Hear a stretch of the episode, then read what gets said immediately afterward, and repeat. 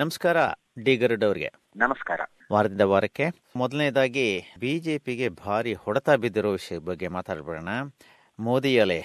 ಎರಡು ಸಾವಿರದ ಹದಿನಾಲ್ಕರಲ್ಲಿ ಭಾರಿ ವಿಜಯ ಗಳಿಸಿದ್ದ ವಿನೋದ್ ಖನ್ನಾ ಅವರು ಬಿಜೆಪಿಯಿಂದ ಪಂಜಾಬ್ನ ಗುರುದಾಸ್ಪುರ ಲೋಕಸಭಾ ಕ್ಷೇತ್ರದಲ್ಲಿ ಭಾರಿ ಜಯ ಗಳಿಸಿದ್ರು ಹಿಂದಿ ಚಿತ್ರನಟ ಬಾಲಿವುಡ್ ನಟ. ಬಾಲಿವುಡ್ ನಟ. ಅವರು ಈ ವರ್ಷದ ಆದಿಯಲ್ಲಿ ತೀರ್ಕೊಂಡ ಕಾರಣವಾಗಿ ಉಂಟಾಗಿರೋ ಉಪಚುನಾವಣೆಯಲ್ಲಿ ಬಿಜೆಪಿ ಹೀನಾಯವಾದಂತ ಸೋಲನ್ನು ಅನುಭವಿಸಿದೆ. ಕಾಂಗ್ರೆಸ್ ವಿರುದ್ಧ ಅದುವೇ. ಇದೇನ್ ಇದ್ದಕ್ಕಿದ್ದಾಗೆ ನಾಲ್ಕು ಬಾರಿ ಗೆದ್ದು ಬಂದಿದ್ದಂತಹ ವಿನೋದ್ ಖನ್ನಾ ಅವರು ತಮ್ಮ ಕ್ಷೇತ್ರದಲ್ಲಿ ಅದೇ ಕ್ಷೇತ್ರದಲ್ಲಿ ಈಗ ಬಿಜೆಪಿ ಭಾರಿ ಮುಖಭಂಗ ಒಂದು ಪಾಯಿಂಟ್ ಒಂಬತ್ತು ಲಕ್ಷ ವೋಟ್ಗಳಿಂದ ಸೋತ್ಕೊಂಡಿದೆ ಅಂತಂದ್ರೆ ಅಲ್ಲಿಗೆ ಮೋದಿ ಅಲೆ ಏನಾದ್ರೂ ದುರ್ಬಲವಾಗ್ತಾ ಇದೆಯಾ ಅಂತನಾ? ಅಲ್ಲ ಮೋದಿ ಅಲೆ ಎಲ್ಲೆಲ್ಲಿ ಈಗ ನಾವು ಕೆಲವು ರಾಜ್ಯಗಳಲ್ಲಿ ಆ ಮಧ್ಯಂತರ ಚುನಾವಣೆ ಆತರ ಉಪ ಚುನಾವಣೆ ಫಲಿತಾಂಶಗಳನ್ನ ಗಮನಿಸಿದ್ರೆ ಎಲ್ಲ ಸಣ್ಣ ಸಣ್ಣ ಒಂದು ಪೆಟ್ಟು ಮೋದಿಯ ಒಂದು ಅಲೆಗೆ ಇದೆ. ಬೀಳ್ತಾ ಇದೆ ಅಂತ. ಮೋದಿ ಪ್ರಭಾವ ವಲಯಕ್ಕೆ ಬೀಳ್ತಾನೆ ಇದೆ ಅಂತ ಅನ್ಸುತ್ತೆ. ಯಾಕಂದ್ರೆ ಗುರುದಾಸ್ಪುರ ಅನ್ನೋದು ಒಂದು ಬಹಳಷ್ಟು ಪ್ರಭಾವಿಯಾದಂತ ಕ್ಷೇತ್ರ. ಯಾಕಂದ್ರೆ ಅಲ್ಲಿ ನಾವು ನಾವು ಹಿಂದೆ ಗಮನಿಸಿದೀವಿ ಅಲ್ಲಿ ಪ್ರಭಾವಿ ವ್ಯಕ್ತಿಗಳನ್ನ ಕಂಡಿರುವಂತದ್ದು. ಅದರ ಜೊತೆಗೆ ಕಾಂಗ್ರೆಸ್ ಬಲವಾಗಿ ಇದ್ದಂತ ಕ್ಷೇತ್ರ ಒಂದು ಕಾಲದಲ್ಲಿ ದಶಕದ ಹಿಂದೆ ಅಂತ ಹೇಳ್ಬೋದು. ಯಾಕಂದ್ರೆ ತೊಂಬತ್ತೆಂಟರವರೆಗೂ ಪ್ರಭಾವಿಯಾಗಿ ವಿನೋದ್ ಖನ್ನಾ ಅಲ್ಲಿ ಬರೋವರೆಗೂ ಅಲ್ಲಿ ಆ ತರದ ಒಂದು ಕಾಂಗ್ರೆಸ್ ತನ್ನ ಶಕ್ತಿಯನ್ನು ಕಾಯ್ಕೊಂಡಿತ್ತು. ಅಂದ್ರೆ ಸ್ಥಳೀಯ ಪಕ್ಷಗಳ ಜೊತೆಗೆ ಒಂದಿಷ್ಟು ಹೊಂದಾಣಿಕೆಯನ್ನು ಮಾಡಿಕೊಳ್ಳುವಂತ ಪರಿಸ್ಥಿತಿ ಇದ್ರೂ ಸಹಿತ ಅಲ್ಲಿ ಒಂದು ಪ್ರಭಾವ ವಲಯವನ್ನ ಕಾಯ್ಕೊಂಡಿತ್ತು. ಆದ್ರೆ ಮೋದಿ ಅಲೆ ಬಂದ ನಂತರ ಅನ್ನೋದಕ್ಕಿಂತ ಈ ವಿನೋದ್ ಖನ್ನಾ ಅಲ್ಲಿ ಪ್ರಭಾವಿಯಾಗಿಯೇ ಕಾಣಿಸಿಕೊಂಡಿದ್ರು. ಯಾಕಂದ್ರೆ ನಾವು ಹತ್ತೊಂಬತ್ ನೂರ ತೊಂಬತ್ತೆಂಟು ಮತ್ತು ತೊಂಬತ್ತೊಂಬತ್ತು ಆಮೇಲೆ ಎರಡ್ ಸಾವಿರದ ನಾಲ್ಕು ಆಮೇಲೆ ಎರಡ್ ಸಾವಿರದ ಹದಿನಾಲ್ಕು ಎಲ್ಲ ಇದರಲ್ಲೂ ಅವರ ಪ್ರಭಾವವನ್ನ ಕಂಡಿದೀವಿ. ಅವರು ಅವರು ಕ್ಯಾನ್ಸರ್ಗೆ ಪೀಡಿತವಾಗಿ ಆಸ್ಪತ್ರೆ ಸೇರಿದ ನಂತರ ಬಹಳಷ್ಟು ಅನುಮಾನಗಳು ಶುರುವಾಗಿ ಹೋಗಿತ್ತು. ಆವಾಗಿಂದನೇ ಲೆಕ್ಕಾಚಾರ ಈ ಮುಂದಿನ ಪರಿಸ್ಥಿತಿಯನ್ನ ನಿಭಾಯಿಸುವುದು ಹೇಗೆ ಅನ್ನೋದೇ ಬಿಜೆಪಿಗೆ ಸಮಸ್ಯೆ ಆಗಿ ಕಾಡೋದಕ್ಕೆ ಶುರುವಾಗಿತ್ತು. ಆದ್ರೆ ನಿರೀಕ್ಷೆಯಂತೆ ಚುನಾವಣೆ ಎದುರಿಸಬೇಕಾದಂತ ಪರಿಸ್ಥಿತಿ ಬಂದದ್ರಿಂದ ಬಿಜೆಪಿ ಮೋದಿಯವರ ಅಭಿವೃದ್ಧಿ ಮತ್ತು ಆ ತರದ ಆಲೋಚನೆಗಳ ಕಾರಣದಿಂದಾಗಿ ಪ್ರಭಾವಿಯಾಗಿ ನಿಲ್ಲತ್ತೆ ಅಂತಂದು ಒಂದು ನಿರೀಕ್ಷೆ ಇತ್ತು. ಅದರ ಜೊತೆಗೆ ವಿನೋದ್ ಖನ್ನಾ ಅವರ ಪರವಾಗಿ ಬಿಜೆಪಿ ಅಭ್ಯರ್ಥಿಗೆ ಅಂದ್ರೆ ಸ್ವರಣ್ ಸಲಾರಿಯಾ. ಅವರಿಗೆ ಒಂದಷ್ಟು ಸಿಂಪತಿ ವೋಟ್ಗಳ ಏನಾದ್ರೂ ಸಿಗಬಹುದು ಅಂತಂದು ಪ್ರಭಾವಿಯಾಗಿ ಗೆಲ್ಲಬಹುದು ಅಂತ ನಿರೀಕ್ಷೆಯೂ ಇತ್ತು ಆದ್ರೆ ಆ ಎಲ್ಲ ನಿರೀಕ್ಷೆಯನ್ನ ಮೀರಿ ಕಾಂಗ್ರೆಸ್ ಅಭ್ಯರ್ಥಿ ಮತ್ತು ಮಾಜಿ ಕೇಂದ್ರ ಸಚಿವ ಬಲರಾಮ್ ಜಾಖಡ್ ಅವರ ಪುತ್ರ ಸುನೀಲ್ ಜಾಖಡ್ ಅವರು ಒಂದು ಲಕ್ಷ ತೊಂಬತ್ ಮೂರು ಸಾವಿರದ ಇನ್ನೂರ ಹತ್ತೊಂಬತ್ತು ಮತಗಳ ಅಂತರದಿಂದ ಭಾರಿ ಗೆಲುವು ಸಾಧಿಸಿರೋದು ಅಂದ್ರೆ ಇದು ಬಿಜೆಪಿಗೆ ಒಂದು ರೀತಿಯಲ್ಲಿ ಆಲೋಚನೆ ಮಾಡುವಂತ ಪರಿಸ್ಥಿತಿ. ಯಾಕಂದ್ರೆ ಮುಂದಿನ ಹಂತದಲ್ಲಿ ಒಂದು ಕಡೆಗೆ ಗುಜರಾತ್ ಚುನಾವಣೆಗಳು ಬರ್ತಾ ಇದೆ. ಅದರ ಜೊತೆಗೆ ಹಿಮಾಚಲ ಪ್ರದೇಶ ಹಿಮಾಚಲ ಪ್ರದೇಶ ಎಲ್ಲ ಪರಿಸ್ಥಿತಿಯಲ್ಲಿ ಇದು ಬಹಳಷ್ಟು ಮಹತ್ವದ ಅನ್ಸುತ್ತೆ. ಆದ್ರೆ ಕಾಂಗ್ರೆಸ್ ಇದು ರಾಹುಲ್ ಗಾಂಧಿ ನಾಯಕತ್ವಕ್ಕೆ ಒಂದು ಗೆಲುವು ಅಂತ ಅನ್ನೋ ರೀತಿಯಲ್ಲಿ ಬಿಂಬಿಸ್ತಾ ಇರೋದು. ಯಾಕಂದ್ರೆ ಅಧ್ಯಕ್ಷ ಸ್ಥಾನಕ್ಕೆ ಅವರನ್ನ ಸಿದ್ಧಗೊಳಿಸ್ತಾ ಇದ್ದಾರೆ. ಅದ್ ನಿಜ. ಆದರೆ ಪಂಜಾಬ್ನಲ್ಲಿ ಗುರುದಾಸ್ಪುರದ ಇದರಲ್ಲಿ ಕೇಸದಲ್ಲಿ ಆಗಿರುವ ಕಾಂಗ್ರೆಸ್ ವಿಜಯಕ್ಕೆ ರಾಹುಲ್ ಗಾಂಧಿ ಹೆಸರಾಗಲಿ, ಸೋನಿಯಾ ಗಾಂಧಿ ಹೆಸರಾಗಲಿ ಯಾವ ಅಮರೇಂದ್ರ ಸಿಂಗ್ ಅವರು ಹೇಳ್ತಾನೆ ಇಲ್ಲ. ಪಂಜಾಬಿನ ಮುಖ್ಯಮಂತ್ರಿಗಳು. ಇವಾಗ ಈಗ ನೀವು ಹೇಳ್ದಾಗೆ ಗುಜರಾತ್ ಹಾಗೂ ಹಿಮಾಚಲ ಪ್ರದೇಶದ ಚುನಾವಣೆಗಳು ಬರ್ತಾ ಇದೆ. ಆದರೆ ಒಂದು ವಿಪರ್ಯಾಸ ಅಂತಂದ್ರೆ ಎಲೆಕ್ಷನ್ ಕಮಿಷನ್ ಚುನಾವಣಾ ಆಯೋಗ ಹಿಮಾಚಲ ಪ್ರದೇಶದ ಚುನಾವಣೆಗಳನ್ನು ಘೋಷಿಸಿದೆಯೇ ಹೊರತು ಗುಜರಾತ್ ರಾಜ್ಯದ ಚುನಾವಣೆಗಳನ್ನ ಇನ್ನೂ ಘೋಷಿಸೇ ಇಲ್ಲ. ಅಲ್ಲ ಅಂದ್ರೆ ನಿಗದಿತ ಅವಧಿಯ ಮಿತಿಯಲ್ಲಿ ಖಂಡಿತವಾಗಿಯೂ ದಿನಾಂಕಗಳನ್ನ ಪ್ರಕಟಿಸಬೇಕಾಗತ್ತೆ. ಅದು ಅನಿವಾರ್ಯ. ನಿಜ. ಅದರ ಹೊರತಾಗಿ ಅಂದ್ರೆ ನಿಶ್ಚಿತವಾಗಿ ಆ ವೇಳಾಪಟ್ಟಿಯನ್ನ ಪ್ರಕಟಿಸದೇ ಇದ್ದದ್ದು ಒಂದು ರೀತಿಯಲ್ಲಿ ಚುನಾವಣೆಯ ಆಯೋಗ ಯಾಕೆ ಹೀಗೆ ಮಾಡ್ತು ಅಂತಂದು. ಯಾಕಂದ್ರೆ ಆ ಅಚಲ್ ಕುಮಾರ್ ಅವರ ಪ್ರಕಟಿಸಿದ ಸಂದರ್ಭದಲ್ಲಿ ಬಹಳಷ್ಟು ರಕ್ಷಣಾತ್ಮಕವಾದ ವಿವರಣೆಗಳನ್ನ ಕೊಟ್ಟಿರೋದು. ಯಾಕಂದ್ರೆ ಕಾಂಗ್ರೆಸ್ ಒಂದ್ ಕಡೆಗೆ ಗುಜರಾತ್ ವೇಳಾಪಟ್ಟಿಯನ್ನ ವಿಳಂಬ ಮಾಡಿದ್ದಕ್ಕಾಗಿ ಆಕ್ಷೇಪವನ್ನ ವ್ಯಕ್ತಪಡಿಸಿದ್ದು. ಯಾಕಂದ್ರೆ ಈ ಹಿಮಾಚಲ ಪ್ರದೇಶದ ಚುನಾವಣೆಯ ಬಗ್ಗೆ ಯಾವುದೇ ಅನುಮಾನ ಇಲ್ಲೇ ನಿರ್ದಿಷ್ಟವಾಗಿ ದಿನಾಂಕಗಳನ್ನ ನಿಗದಿ ಮಾಡಿರೋದು. ಅಂದ್ರೆ ಸಾಮಾನ್ಯವಾಗಿ ಹಿಮಾಚಲ ಪ್ರದೇಶ ಅಂತ ದೊಡ್ಡ ರಾಜ್ಯ ಆಗಿರದ ಕಾರಣವಾಗಿ ಅರವತ್ತೆಂಟು ವಿಧಾನಸಭಾ ಕ್ಷೇತ್ರಗಳಲ್ಲಿ ನವೆಂಬರ್ ಒಂಬತ್ತರಂದು ಒಂದೇ ಹಂತದಲ್ಲಿ ಮತದಾನ. ಚುನಾವಣಾ ಆಯೋಗ ನಿರ್ಧಾರ ಮಾಡಿದೆ. ಡಿಸೆಂಬರ್ ಹದಿನೆಂಟಕ್ಕೆ ಫಲಿತಾಂಶ ಅಂದ್ರೆ ಎಣಿಕೆ ನಡೆಯುತ್ತೆ. ಆದ್ರೆ ಗುಜರಾತ್ ವಿಷಯದಲ್ಲಿ ಒಂದು ಆ ಕುತೂಹಲವನ್ನ ಕಾಯ್ದಿರಿಸಿರುವಂತದ್ದು ಚುನಾವಣಾ ಆಯೋಗ. ಅದು ಬಹಳಷ್ಟು ವಿಚಿತ್ರವಾಗಿ ಕಾಣಿಸ್ತಾ ಇದೆ. ಯಾಕಂದ್ರೆ ಎಲ್ಲರಿಗೂ ನಿರೀಕ್ಷೆ ಇದ್ದದ್ದು ಹಿಮಾಚಲ ಪ್ರದೇಶಕ್ಕಿಂತ ಗುಜರಾತ್ ಚುನಾವಣೆಯನ್ನ ಯಾವಾಗ ಎನ್ನೋದು ಹೆಚ್ಚಿನ ಅದು ನಿಜ ಕುತೂಹಲ ಅದು ನಿಜ. ಪ್ರಧಾನಿ ಮೋದಿಯವರ ಹೋಮ್ ಸ್ಟೇಟ್ ಅಲ್ವಾ?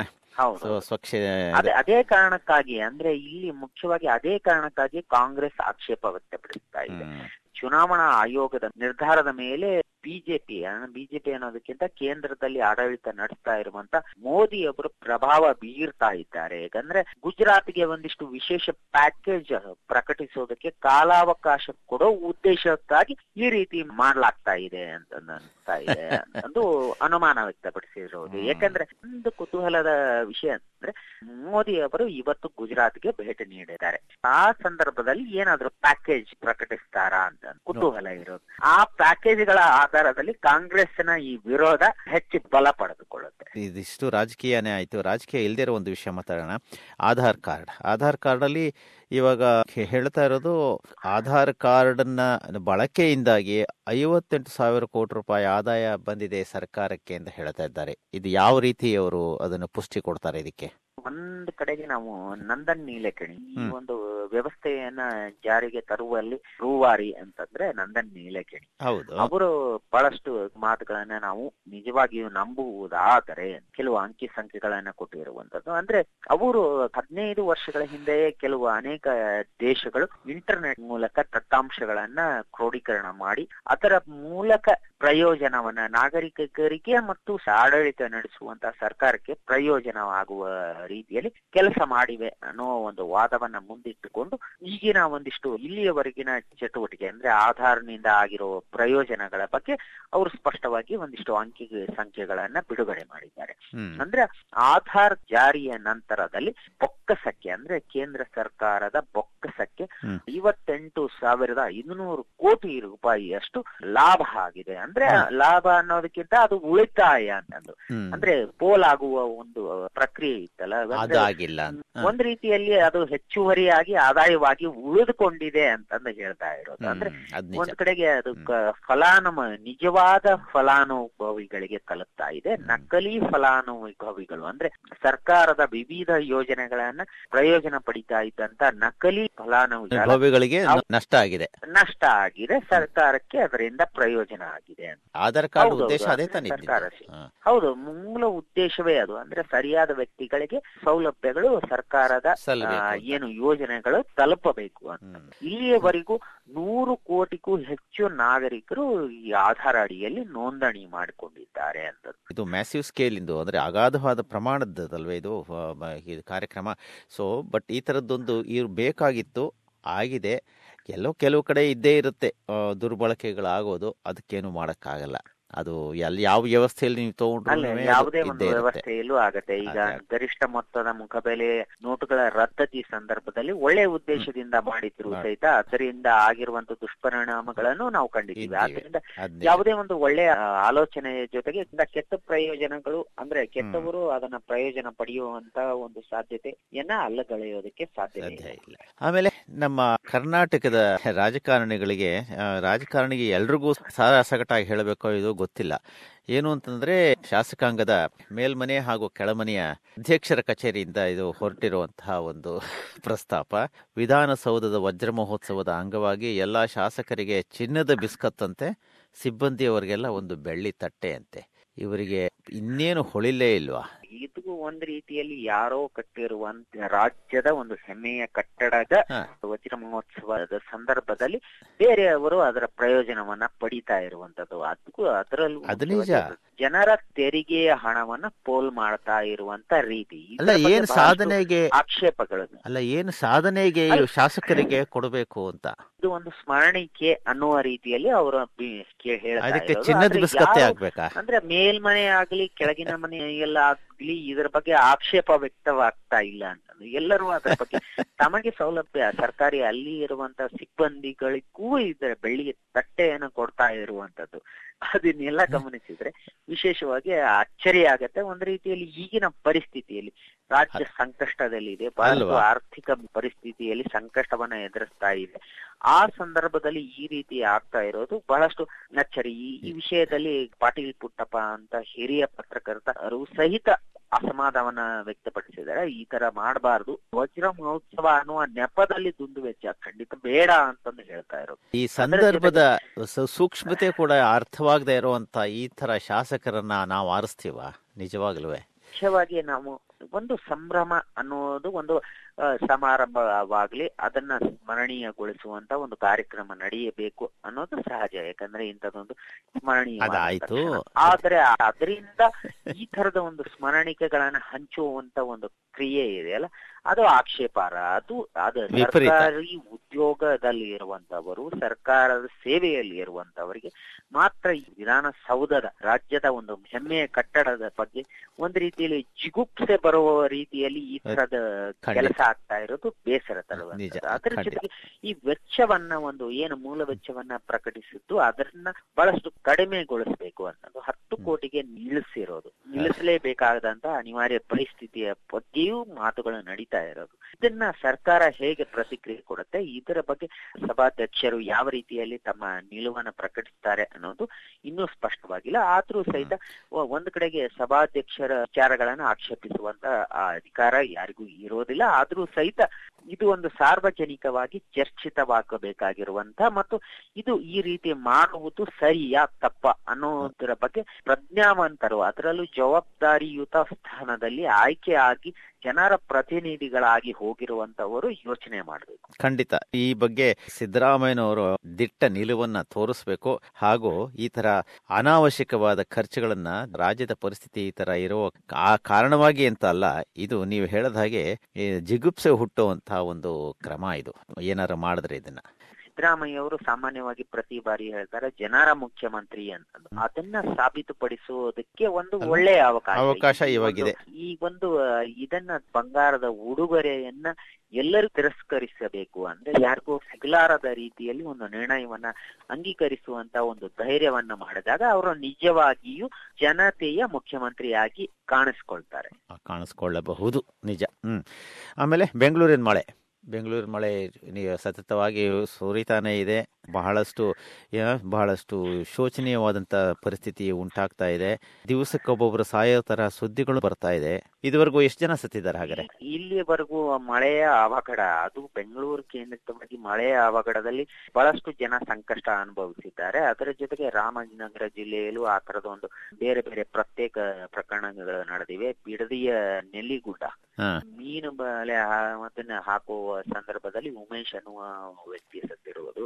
ನವೀನ್ ಕುಮಾರ್ ಅಂತ ಸತ್ತಿರ್ಬೋದು ಒಬ್ಬಳ ಯುವತಿ ಸತ್ತಿರೋದು. ಆನಂತರ ಬಹಿರ್ದಶೆಗೆ ಹೋಗಿದ್ದಂತ ಮಹಿಳೆ ಒಬ್ಬರು ಬಯಲು ಬಹಿರ್ದಶೆಗೆ ಹೋಗಿದ್ದಂತ ಮಹಿಳೆ ಸಾವನ್ನಪ್ಪಿರುವಂತದ್ದು ಆ, ಮತ್ತು ಇನ್ನೂ ಬಹಳಷ್ಟು ಆ ತರದ ಅವಘಡಗಳ ಆಗಿರುವಂತದ್ದು. ಶವಗಳನ್ನ ಹುಡುಕುವಂತ ಪ್ರಕ್ರಿಯೆ ನಿರಂತರವಾಗಿ ನಡೀತಾ ಇರುವಂತದ್ದು. ಅದು ಎಲ್ಲವನ್ನು ಗಮನಿಸಿದ್ರೆ ಇದು ಒಂದು ರೀತಿಯಲ್ಲಿ ಬೆಂಗಳೂರಿಗೆ ಬಹಳಷ್ಟು ಆಘಾತ ತಂದಿರುವಂತ ಮಳೆ. ಇದು ಮತ್ತು ಐತಿಹಾಸಿಕ ಮಳೆ ಅಂತಾನೆ ಹೇಳ್ಬೇಕಾಗತ್ತೆ. ಯಾಕಂದ್ರೆ ಇಲ್ಲಿ ನಾವು ಬಹಳಷ್ಟು ಗಮನಿಸಿದೀವಿ ಮಳೆಯ ಪ್ರಮಾಣ ಇದೆಯಲ್ಲ? ಬಹಳಷ್ಟು ಹೆಚ್ಚಾಗ್ತಾ ಇದೆ ಅಂತಂದು. ಯಾಕಂದ್ರೆ ಕಳೆದ ಮೂರು ತಿಂಗಳಿಂದ ನಿರಂತರವಾಗಿ ಮಳೆ ಇದೆ. ಅಂದ್ರೆ ಒಂದು ಭಾಗದಲ್ಲಿ ಬಿಟ್ರೆ ಇನ್ನೊಂದು ಭಾಗದಲ್ಲಿ ನಿರಂತರವಾಗಿ ಮಳೆ ಇದ್ದೇ ಇದೆ. ಈ ಎಲ್ಲ ಇದಕ್ಕೆ ಸಂಬಂಧಿಸಿದಂಗೆ ಒಂದಿಷ್ಟು ಪ್ರಮುಖವಾಗಿ ಗಮನಿಸಬೇಕಾಗಿರುವಂತದ್ದು ಈ ಬೆಂಗಳೂರು ಸುತ್ತಮುತ್ತಲ ಪ್ರದೇಶದಲ್ಲಿ ಈ ಬಾರಿ ಅದರ ಪರಿಣಾಮ ಹೆಚ್ಚಾಗಿ ಕಾಣಿಸ್ತಾ ಇದೆ. ಯಾಕಂದ್ರೆ ಇಲ್ಲಿಯ ನಗರ ಯೋಜನೆ ಆ ರೀತಿಯಲ್ಲಿ ದುರಂತರಕಾರಿಯ ರೀತಿಯಲ್ಲಿ ಆಗಿರುವಂತದ್ದು ಈ ದುರಂತಗಳಿಂದಾಗಿ ಅಪಾರ ಪ್ರಮಾಣದ ಒಂದು ನಷ್ಟ ಎಷ್ಟಾಗಿದೆ ಅಂತ ಅರಿವಾಗ್ತಾ ಇದೆ ಈ ಈಚೆಗೆ ಅಲ್ವಾ? ಇಲ್ಲಿ ಮುಖ್ಯವಾಗಿ ಕೇವಲ ಪ್ರಾಣ ಹಾನಿ ಅದರ ಜೊತೆಗೆ ಆಸ್ತಿ ಪಾಸ್ತಿಗೆ ಆಗಿರುವಂತ ನಷ್ಟದ ಬಗ್ಗೆ ಇನ್ನೂ ಸ್ಪಷ್ಟವಾದಂತ ವಿವರಣೆ ಸರ್ಕಾರದ ಕಡೆಯಿಂದ ಬಂದಿಲ್ಲ. ಆದ್ರೆ ಚಿತ್ರಣ ಸಿಕ್ಕಿಲ್ಲ. ಆದ್ರೆ ಒಂದು ವಿಚಿತ್ರವಾದ ಬೆಳವಣಿಗೆ ಅಂತಂದ್ರೆ, ನೀವು ಈ ಒಂದ್ ಕಡೆಗೆ ಮಳೆಯ ಆರ್ಭಟ ಇರುವ ಸಂದರ್ಭ ಒಂದ್ ಕಡೆಗೆ ಆದ್ರೆ, ಇನ್ನೊಂದ್ ಕಡೆಗೆ ಮೋಡ ಬಿತ್ತನೆ ಕಾರ್ಯಾಚರಣೆ ನಿರಂತರವಾಗಿ ಮುಂದುವರೆದಿದೆ ಅನ್ನೋ ಒಂದು ವರದಿ ಬಂದಿದೆ. ಯಾಕಂದ್ರೆ ಮಳೆಯಾದ ಪ್ರದೇಶಗಳೆಲ್ಲ ಪಟ್ಟಿ ಮಾಡಿ ನಿತ್ಯ, ಅಂದ್ರೆ ನಿತ್ಯ ಸರಾಸರಿ ಮೂರು ಗಂಟೆ ಕಾರ್ಯಾಚರಣೆ ನಡೆಸ್ತಾ ಇದೀವಿ ಅಂತಂದು ಆ ಸಂಸ್ಥೆ ಹೇಳ್ತಾ ಇರುವಂತದ್ದು ಗದಗ ಜಿಲ್ಲೆಯಲ್ಲಿ ರೇಡಾರ್ ಕೇಂದ್ರವನ್ನು ಸ್ಥಾಪಿಸಿ ದತ್ತಾಂಶಗಳನ್ನು ವಿಶ್ಲೇಷಣೆ ಮಾಡಿ ಬೇರೆ ಬೇರೆ ಕಡೆಗೆ ಕೃತಕ ಮಳೆಯನ್ನು ಸೃಷ್ಟಿ ಮಾಡುವಂತ ಪ್ರಕ್ರಿಯೆ ನಡೀತಾ ಇದೆ ಇದು ಸುಮಾರು ಅರವತ್ತು ದಿನಗಳ ಅವಧಿಯ ಕಾರ್ಯಕ್ರಮ. ಇದು ಅಕ್ಟೋಬರ್ ಇಪ್ಪತ್ತೊಂದಕ್ಕೆ ಕೊನೆಗೊಳ್ಳುತ್ತೆ, ಅಂದ್ರೆ ಅರವತ್ತು ದಿನಗಳ ಕಾರ್ಯಾಚರಣೆ. ಇಲ್ಲಿ ಬಹಳಷ್ಟು ಕುತೂಹಲದ ಸಂಗತಿ ಅಂದ್ರೆ ಈ ತರದ ಒಂದು ಪರಿಸ್ಥಿತಿಯಲ್ಲಿ ಮಳೆಯನ್ನ ನಾವು ತರಿಸಿದೀವಿ ಅಂತಂದು ಹೇಳ್ಕೊಳ್ತಾ ಇರೋದು ಬಹಳಷ್ಟು ಜನರಿಗೆ ಆಶ್ಚರ್ಯ ತರಿಸ್ತಾ ಇದೆ? ಇದು ಯಾ ಯಾಕೆ ಹೀಗೆ ಆಗ್ತಾ ಇದೆ ಅನ್ನೋದು ಒಂದ್ ಕಡೆ ಪ್ರಶ್ನೆ ಆದ್ರೆ ಇಷ್ಟೊಂದು ಅತಿಯಾಗದ ಮಳೆಯಲ್ಲಿ ಆಗ್ತಾ ಇದೆ ಅನ್ನೋದು. ಇನ್ನೊಂದ್ ಕಡೆಗೆ ಮಳೆಯನ್ನ ತರಿಸ್ತಾ ಇದ್ದಾರೆ. ಈ ಮೋಡ ಬಿತ್ತನೆಯ ಕಾರಣದಿಂದ ಮಳೆ ಆಗ್ತಾ ಇದೆ ಅನ್ನೋ ರೀತಿಯಲ್ಲಿ ಬಿಂಬಿಸ್ತಾ ಇರುವುದು ಇನ್ನೊಂದು ವ್ಯಂಗ್ಯ ಇದು. ಖಂಡಿತವಾಗಿಯೂ ದೊಡ್ಡ ವ್ಯಂಗ್ಯ ಖಂಡಿತ ಯಾಕಂದ್ರೆ ಖಂಡಿತ. ಗದಗ ರೇಡಾರ್ ಕೇಂದ್ರದಲ್ಲಿ ಕೆಲಸ ಮಾಡ್ತಾ ಇರುವವರು ಬಹಳಷ್ಟು ದತ್ತಾಂಶಗಳನ್ನ ವಿಶ್ಲೇಷಣೆ ಮಾಡ್ತಾ ಇದ್ದಾರೆ. ಜಿ ಆರ್ ಕುಲಕರ್ಣಿ ಎನ್ನುವರು ವೈ ಕೆ ನರಸಿಂಹ ಮೂರ್ತಿ ಅಂತನವರು ಅದರ ಜೊತೆಗೆ ವಿದೇಶಿ ಆಗಿರುವಂತ ಡ್ಯಾನಿಯಲ್ ಗಿಲ್ಬರ್ಟ್ ಅವರ ಒಳಗನ್ನು ಒಳಗೊಂಡಂತ ತಜ್ಞರ ತಂಡ ಇದನ್ನ ಪರಿಶೀಲನೆ ಮಾಡ್ತಾ ಇದೆ. ಇದು ಒಂದು ರೀತಿಯಲ್ಲಿ ರಾಜ್ಯದಲ್ಲಿ ನಡೆಯುತ್ತಾ ಇರುವಂತ ದೊಡ್ಡ ವ್ಯಂಗ್ಯ ಇದು. ಒಂದ್ ಕಡೆಗೆ ಮಳೆಯ ಆರ್ಭಟ ಇನ್ನೊಂದು ಕಡೆಗೆ ಮಳೆಯನ್ನ ಬಿತ್ತನೆ ಅಂತ ಹೇಳ್ಕೊಳ್ತಾ ಇರೋದು ಮಹಾ ವ್ಯಂಗ್ಯ ಇದು. ತುಂಬಾ ತುಂಬಾ. ಇಷ್ಟು ಜನರ ಸಾವಿಗೆ ಕಾರಣವಾಗಿರುವಂತಹ ಮಳೆಯಿಂದಾಗಿ ಒಂದು ಕಡೆಗೆ ವೈಪರೀತ್ಯವಾದ್ರೆ ಇನ್ನೊಂದು ಕಡೆಗೆ ಮಳೆ ಬೇಕು ಅಂತ ಮಾಡ್ತಾ ಇರೋ ಕಾರ್ಯಕ್ರಮ. ಅವರು ಹೇಳ್ಕೊಳ್ಳುವ ಪ್ರಕಾರ ನಾವು ಅವರ ಮಾತನ್ನ ನಾವು ಗಮನಿಸೋದಾದ್ರೆ ತಜ್ಞರ ಮಾತನ್ನ ಗಮನಿಸೋದ್ರೆ ಕಾವೇರಿ ಮಲಪ್ರಭಾ ತುಂಗಭದ್ರಾ ಜಲಾನಯನ ಪ್ರದೇಶದಲ್ಲಿ ಮಳೆ ಕಡಿಮೆ ಆಗಿದೆ. ಈ ಕಾರ್ಯಾಚರಣೆಯನ್ನ ಏನು ಹೊಯ್ಸಳ ಪ್ರೈವೇಟ್ ಲಿಮಿಟೆಡ್ ಸಂಸ್ಥೆ ಜೊತೆಗೆ ಸರ್ಕಾರ ಸೇರಿಕೊಂಡು ಈ ಕಾರ್ಯಾಚರಣೆಯನ್ನ ಮಾಡ್ತಾ ಇರುವಂತದ್ದು. ಈ ಎಲ್ಲ ಭಾಗಗಳನ್ನು ಗಮನಿಸಿದ್ರೆ ಅದರಲ್ಲೂ ಮುಖ್ಯವಾಗಿ ಕೆಲವು ಜಿಲ್ಲೆಗಳನ್ನು ಗಮನಿಸೋದಾದ್ರೆ ಬೀದರ್, ಕಲಬುರ್ಗಿ, ಯಾದಗಿರಿ, ಬೆಳಗಾವಿ, ಧಾರವಾಡ, ಗದಗ, ಹಾವೇರಿ, ಉತ್ತರ ಕನ್ನಡ, ಶಿವಮೊಗ್ಗ, ಚಿಕ್ಕಮಗಳೂರು, ಹಾಸನ ಈ ಜಿಲ್ಲೆಗಳಲ್ಲಿ ಮಳೆ ಸಮರ್ಪಕವಾಗಿ ಆಗಿಲ್ಲ. ಆ ಕಾರಣಕ್ಕಾಗಿ ಮೋಡ ಬಿತ್ತನೆ ನಡೀತಾ ಇದೆ ಅಂತಂದು ಹೇಳ್ಕೊಳ್ತಾ ಇದು ಇದು ಹೆಂಗೆ ಅಂತ ಗೊತ್ತಾಗ್ತಾ ಇಲ್ಲ ಇದು? ಇಲ್ಲಿ ವಿಪರೀತ ಮಳೆ, ಅಲ್ಲಿ ಇನ್ನೂ ಮಳೆ ಆಗಬೇಕು ಅಂತ ಇನ್ನು ನಿರೀಕ್ಷೆ. ಜನರಿಗೆ ಭ್ರಮೆಯನ್ನು ಹುಟ್ಟಿಸೋದು ಜನರಿಗೆ ಅರ್ಥವಾಗದ ಭಾಷೆಗಳಲ್ಲಿ ಹೇಳ್ತಾ ಇರುವುದು. ಅಂದ್ರೆ ಮೋಡ ಬಿತ್ತನೆಗಾಗಿ ಬ್ರಿಟನ್ ಅಂತದ್ದು. Thunderstorm identification tracking analysis and nowcasting ಅಂತಂದು ಒಂದು ದೊಡ್ಡವಾದಂತ ಒಂದು ತಂತ್ರಜ್ಞಾನದ ಹೆಸರನ್ನ ಜನರಿಗೆ. ಹೇಳುವ ಮೂಲಕ ಭ್ರಮೆಯಲ್ಲಿ ಸಿಲುಕಿಸ್ತಾ ಇರುವಂತದ್ದು. ರಾಜ್ಯದ ಆಡ ಆಡಳಿತಗಾರರಿಗೆ ಅಂತ ಪ್ರಾರ್ಥಿಸೋಣ. ಇಷ್ಟು ವಿಷಯ ತಿಳಿಸಿದಕ್ಕೆ ಧನ್ಯವಾದಗಳು ಗರುಡವರೇ. ನಮಸ್ಕಾರ. ನಮಸ್ಕಾರ.